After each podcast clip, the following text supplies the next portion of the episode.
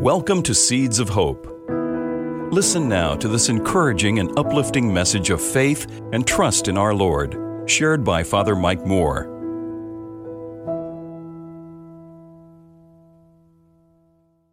Once upon a time, there was a great king, more powerful than any other king on earth or at any other moment in history. And then this king fell in love with a lowly maiden. And now he has a problem. Because he realized, if I bring her to the palace, and I give her jewels and beautiful clothes, and I ask her to marry me, and she says yes, how will I know if she really loves me? Maybe she'll just love all the beautiful things and the status that she has right now. So then he thought, well, what if I go to her? I go to her environment. But he said, that won't work either. If he comes in with his royal carriage and all these knights defending him as he travels through the forests, it'll be overwhelming to her.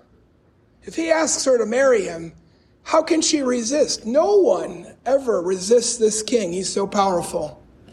I won't know if she really loves me.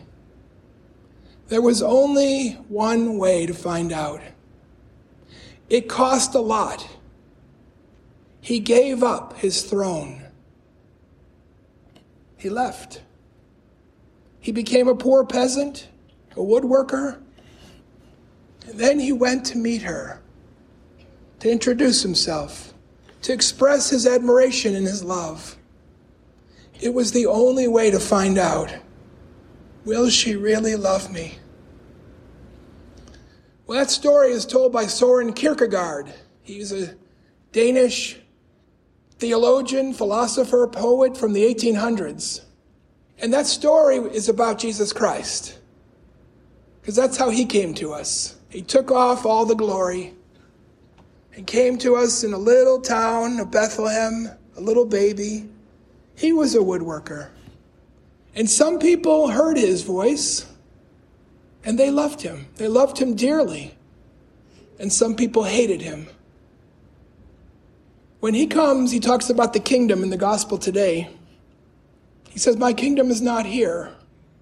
In the gospel of Luke, we hear about the kingdom as Jesus is on the cross, and the two criminals are there.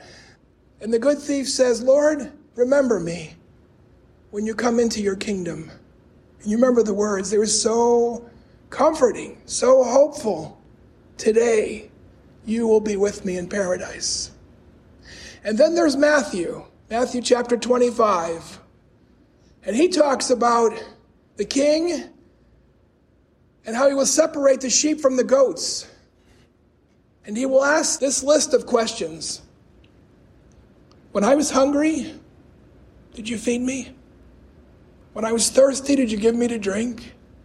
When I was naked, did you clothe me? When I was in prison or in ill, did you come to visit me? And they will say, as you know how the story goes, when did we see you like that, Lord? Whenever you did it to one of my brothers or my sisters, you did it to me.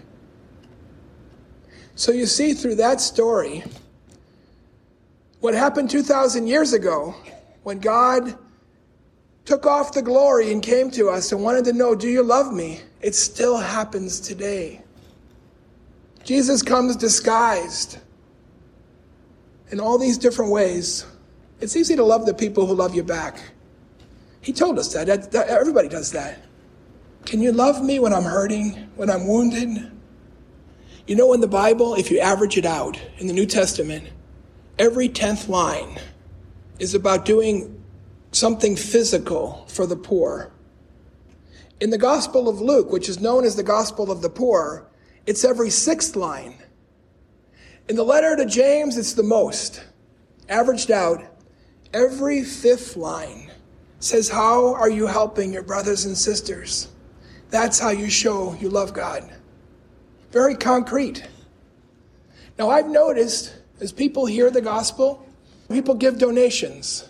They help out with some kind of a drive or trying to help people here and across the world. But you know what I've noticed? When people get closer and closer to Jesus, when they start to really love the Lord, they say things like this: I just don't want to give money. I want to help them with my own hands. I want to help them one-on-one. Whenever I see that, I said, oh man, they are hearing about Jesus' kingdom loud and clear. Now, Mother Teresa is a contemporary example. Can there be a better one about loving Jesus and our brothers and sisters? So I'm going to tell you a little story you probably have not heard because it's very personal to the priest involved in this story. His name is Father Benedict Rochelle. He was he lived up in New York. He's passed away now, and he, he was a good friend of Mother Teresa. How good of a friend was he? He said, I had seventy-two arguments with Mother Teresa. I lost every one of them. She was a very forceful woman. So one day they're walking in the Bronx. Those of you who are up that way, you may even know this block. It's a sidewalk, and there's a building here. It goes the whole block. No doors, no windows. So he's walking along with her. They're talking. And then at one point, he turns over to look at her, and she's gone. He's lost Mother Teresa in New York. So he turns around, and there she is, stooping down by the curb. There's a man laying in the gutter.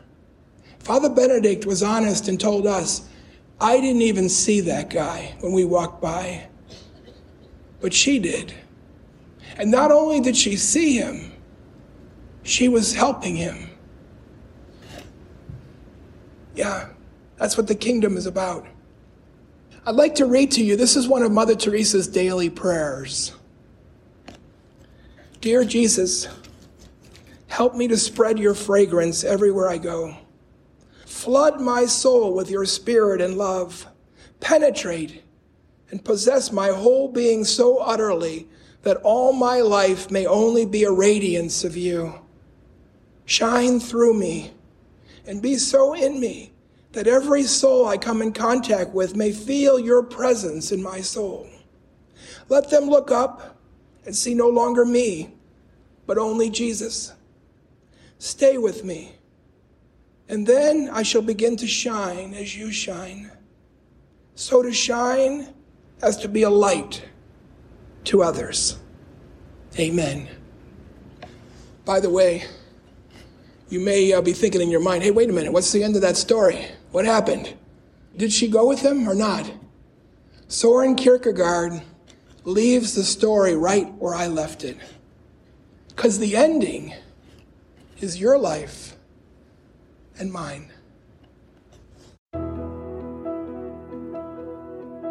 If you found this episode helpful, please share it with someone you know. God bless you.